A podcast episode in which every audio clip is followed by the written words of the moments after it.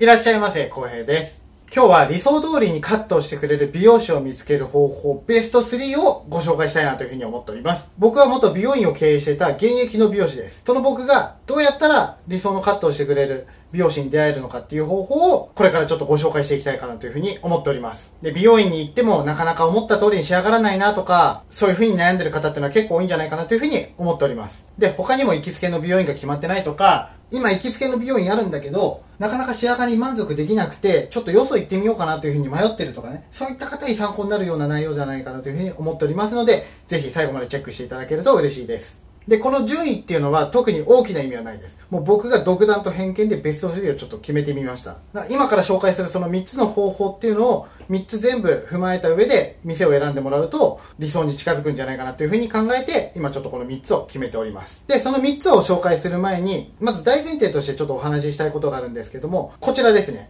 まず、理想の髪型のその理想とは一体何ぞやってお話です。で、僕なりに言いたいのは、髪型っていうのは基本的には個人個人の好みの問題が結構強いんですね。だから、いい髪型とかどうこうっていうのは、個人個人の主観の問題だって、美容師自身のそのカットの技術力だったりと、こういったことっていうのは全く別の話になるんですね。だから、あくまでもお客さん側が気に入るかどうかの話なんです。その髪型を。つまり、美容師のカット技術が上手いとか下手とか、そういったことはあまり関係ないっていうことです。なので、この動画でそういったお話っていうのはしていきません。上手いとか下手とかそういう話は一切しません。で、そもそも僕自身は基本的にスタイリストをやっている美容師、そういった人間に下手な人間っていうのはいないと思ってます。お客さんの髪をカットできるように担当させてもらえるまでっていうのは、もうものすごく時間をかけてたくさんの努力をみんなしてるからです。そこまでやってるのに、めちゃめちゃ下手な人間が担当するっていうのは基本的にないです。なので、お客さんの理想通りのカットにならない、イコール、それが下手な美容師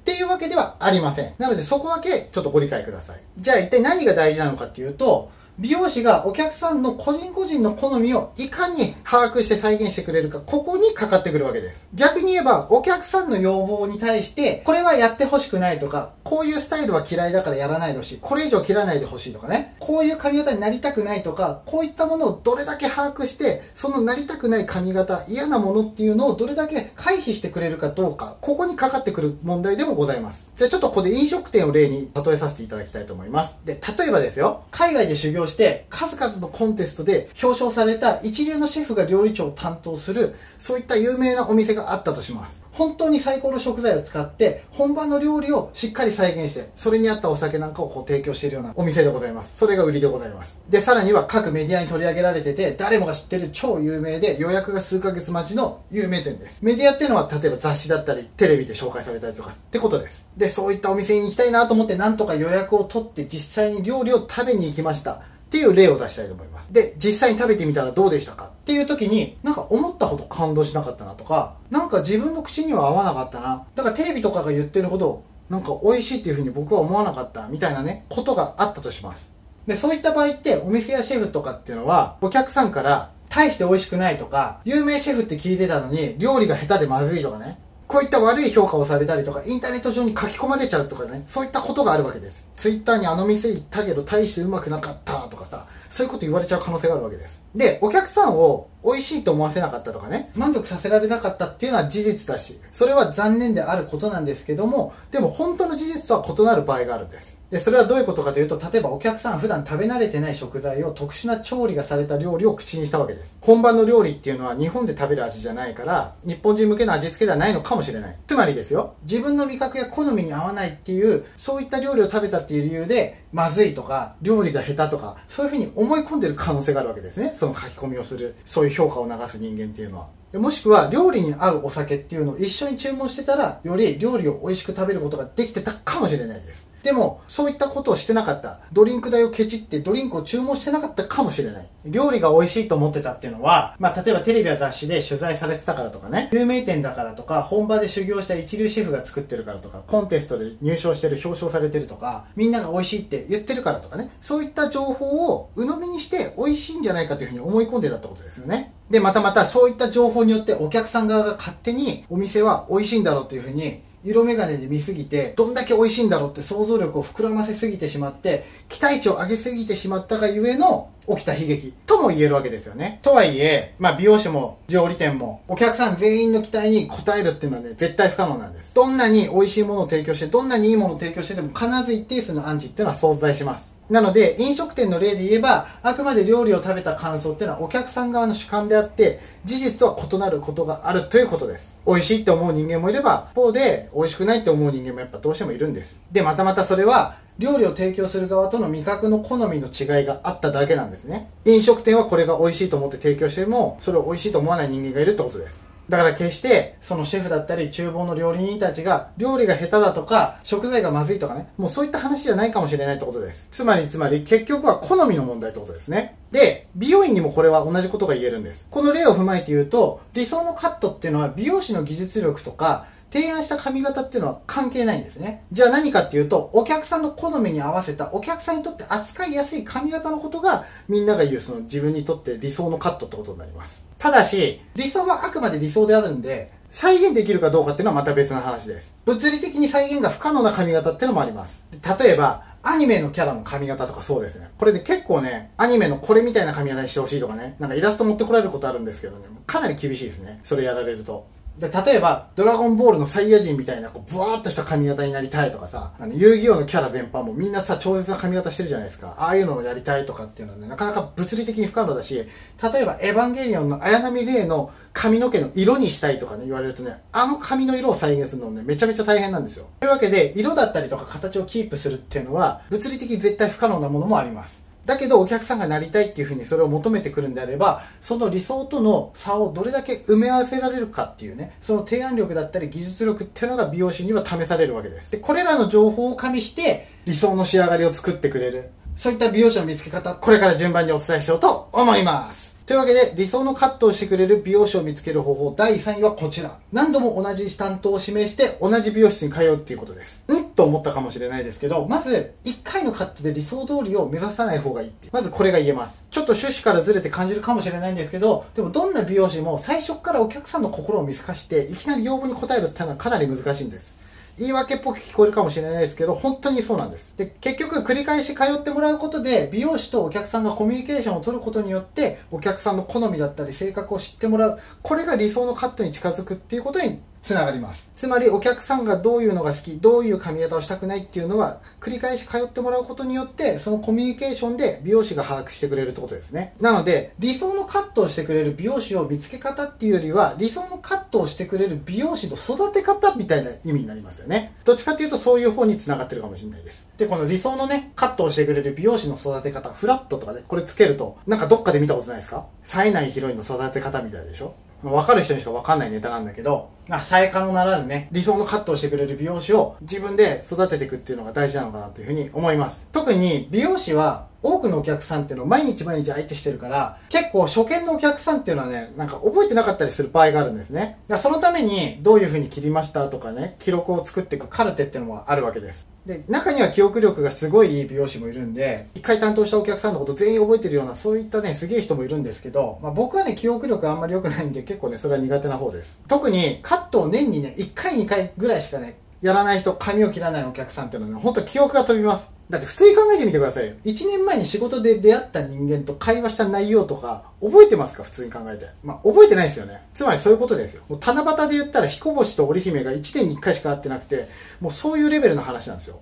厳しいですよね。その1回でなんか全てを把握してくださいよってね。厳しいですよね。なので、理想のカットをしてもらおうと思ったら、1ヶ月2ヶ月ごとに結構まめにカットに行くようにしてもらったりとかなるべく間が空くとしても同じ人に毎度担当してもらうようにしてるで徐々に好みを把握してもらって理想に近づけていくこれがまあベストかなっていうふうに思いますなので気に入らないと思っても、なるべく店はコロコロ変えない方がいいかなというふうに思っております。まあ最低でもできたら5回以上は通って美容師を育ててほしいなというふうに思うところはあります。で、それを超えてもやっぱりなかなか思ったように伝わんなくて、いまいちだなっていうふうに思うんだったら次を探してほしいなっていうふうに思います。ただし、担当の美容師さんの態度だったり言葉遣いがすげえ偉そうとかね、まあ親身だったりとか、まあ親身じゃないとかね、大事にしてもらえないとか、そういった不満を感じるんであれば、まあその限りではないです。なんか居心地がすごく悪いな、雰囲気が悪いなっていう美容室だなっていうふうに思うんだったら、あの、すぐに違うところに変えた方がいいとは思います。なので、技術よりも人柄を見て安心して任せられるかどうかっていうところを見てほしいです。中には口数が少なくて黙々と働く職人さんみたいな美容師さんってのもいます。会話が少ないとしても来店を繰り返すことによってお客さんをより良くしてあげようみたいなねそういったものが美容師さんから伝わるんであれば、まあ、そこをリピートする参考にしてもらえたらいいんじゃないかなというふうには思います。どっちかっていうと僕もあんまり喋んないで黙々とやるタイプです。まあ、なのでこの辺は美容師さんとの相性とも言えるかなというふうに思います。理想のカットをしてくれる美容師の見つけ方。第2位はこちらになります。高価格帯の店を選ぶです。で、大前提としてなんですが、そもそも中価格帯以下の料金で美容院を探しているっていうんでしたら、まずその考え方を改めた方がいいかなというふうには思います。低価格帯の美容院で探そうと思ってたらもうそれは論外です。ここでいう高価格帯っていうのはカットの価格が原則5000以上です。で、中価格帯のお店っていうのはまあ3000円から4999円。まあ、3000円台、4000円台のお店のことを言います。で、探すんだったらこの中価格帯でもいいんですけども、最低限予約制で4000円以上でカットをしてる、そういったお店を選んだ方がいいかなというふうには思います。こういうこと言うとま、やっぱり一定数反発だったりとか、批判をもらうこともあるんですけども、まあ、それを覚悟の上であえて言わせていただきたいと思います。まずなんで低価格帯とかをやめた方がいいのかっていうと、低価格帯のお店っていうのは基本的に美容師が選べないんですね。指名ができなかったりとか、あと美容師の移動が結構多いです。で中価格帯の美容院っていうのも結構美容師の離職が起きやすかったりとか担当が変わりやすいのでなので避けた方がいいっていうのがその理由です。で高価格帯の美容院っていうのは安定したサービスが保証されているパターンが多くてそういったお店を選んだ方が美容師の離職率が低かったりとか丁寧に要望を聞いてくれるっていうのがあるのでなるべく高めのお値段のお店を選んだ方がいいっていうのはそれが理由です。理想のカットをしてもらおうと思ったらやっぱり丁寧に要望を聞いてもらえる。これが結構重要なんですね。で他にも高価格帯の予約指名がある美容院っていうのは美容師さんがそこのお店で下積みからスタイリストになるまで結構長い間その店で働いてたりするパターンっていうのがほとんどです。でさらにはスタイリストになってから指名客を増やす努力をするために毎月毎月売り上げを上げるためにすごくねそのお店で頑張ってたりします。なので高価格帯の美容院の方が従業員の定着率っていうのは結構高めかなっていう印象があります。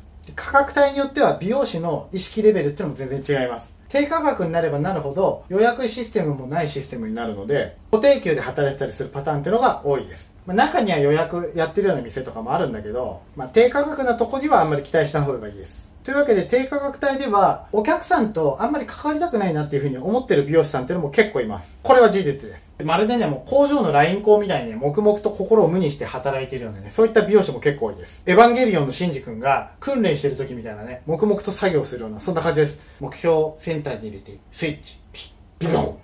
目標センターに入れて、スイッチ、ピヨン、ビヨン。目標センターに入れて、ピュー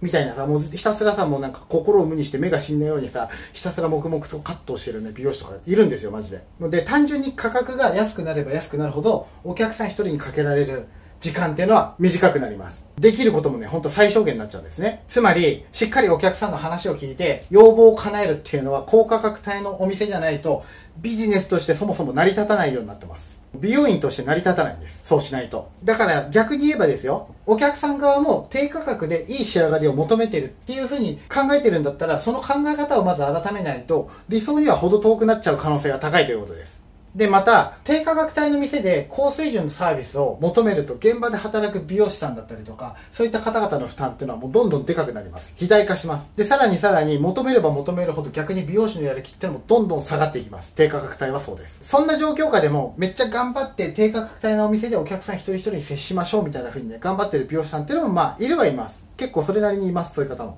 ただね、はっきり言って、経営者目線で言うと、そういう美容師ってのはいらないんですね。低価格帯のお店を運営している経営者からすると、お客さんに親身になって時間をかけて頑張っちゃうような美容師っていうのはね、正直いらないんですね。で、そういう美容師さんっていうのは多分経営者としても多分向いてないと思います。お客さんには優しいけど、経営目線では優しくないんですね。結局、工場のライン工のようにね、効率よく黙々と仕事をこなす機械人間、機械美容師の方がビジネス的にはね、すごくありがたいんですね。で、またまた、低価格帯のお店っていうのは結構シャンプーなしでカットをしてます。やっぱり僕自身も思うんですが、シャンプーをして綺麗なカットをしてる方が仕上がりっていうのは間違いなくいいんですよ。なので、なるべくシャンプーをしてくれる高価格帯のお店を選ぶようにする方が理想のカットをしてもらえるっていうのは近道かなというふうに思います。ただただ、お財布事情っていうのもね、皆さんそれぞれだと思うんで、やっぱりカットにあまりお金出せないとかね、そういうふうに思ってる方も多いと思うんですけども、それでもね、いい接客だったり、いい技術を受けたいっていうふうに思ったら、それなりの料金を支払うっていうのは、まあ、ビジネスとしても当然なんですね。そんな中でも、低価格でよくやってくれるお店、美容室。実際これもたくさんあります。安くやってるのにすごくよくやってくれるお店、あるんです、実際に。でもね、断言します。長く続かないです、そういうお店。そういう美容師さんっていうのはずっといつまでもそこで働いて、いつまでもあなたの髪の毛は担当してくれません。絶対いつか辞めます。ただね、僕の経験上なんですけど、こだわりが強い人間ほどね、料金をね、出し渋るんですね。安い金額しか出したくない人間の方がね、安い金額でね、もうあれもこれもやってもらおうっていう風なパターンの人がすごく多いんです。でもね、本当はこだわりがすごく強い人ほど料金を出し渋らない方が長い目で見たら本当にいいんです。本当ね、こだわりが強い人ほど安い店に来てます。要望が多いです。で、それなりの料金を出して、思い通りにならなかった時のことっていうのをね、心配する気持ちっていうのもすっごいわかります。やっぱりせっかくお金出すんだからよくやってもらいたいから失敗したくないとかね、そういった気持ちってのもすごくわかるんです。だからなるべく安いとこ行っとこうっていう気持ちもわかるんです。ただ自分への先行投資と思って、もうそこに関しては割り切ってほしいなっていうふうに思うところは、まあ僕ら美容師目線での思うところでもあります。で、本来低価格のお店っていうのは、切れれば OK、カットがとりあえずできれば OK っていう風にね、こだわりがない人向けなんですね。さらには、ちょっと伸びたからちょこっと切っといてみたいに、こまめに切りたい人とか、そういったちょっとだけ切りたい人向けでもあります。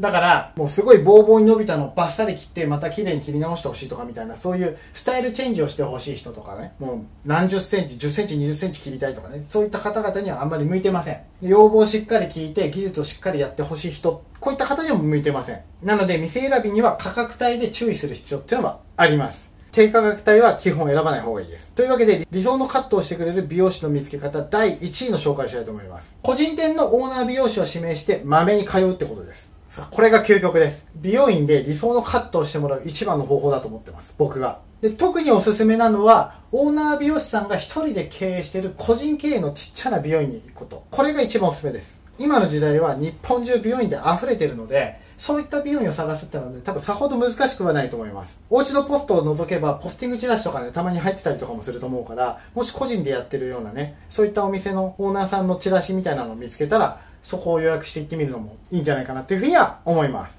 でなんでそう思うかっていうと、美容師の離職率っていうのはで、も本当に、非常に高いんですね。で、転職だったりとか、退職だったりとかね、いろんな理由で美容師都合で担当が変更になる。そういった経験したことある人っていうのも結構多いんじゃないかなというふうには思います。もしくは独立しちゃうんで、お店辞めますとかね。美容師がそういうふうに言ってきた人ってのも結構いるんじゃないかなというふうに思います。で、ずっと同じお店で長く働き続ける美容師さんで、特に10年以上同じお店で働き続ける美容師さんっていうのはね、かなり数少ないです。そういったプレイヤーは。で、途中で美容師が独立退社することだってやっぱりあります。なので、長く理想の髪型をキープしようと思ったら、美容師さんの担当っていうのが強制的に変更にならないようにする必要があるんですね。で、それをするためには、独立している美容師さんに担当してもらうこと、これがね、近道になります。どういうことかというと、もうすでに独立している美容師さんにやってもらってれば、その美容師さんのお店が廃業しない限りは、間違いなく担当してもらえるからです。特に個人経営の店舗運営していたら、オーナーが確実に毎回担当してくれるんで、指名する必要もないです。今だったらもう店舗を持たないでフリーでやってる美容師さんっていうのもいるので、まあそういった方に出会う方法、そういった方に担当してもらう方法っていうのもあるんですけども、まあもし需要があればそれは別の動画で、えー、機会があればお話ししようかなというふうに思ってます。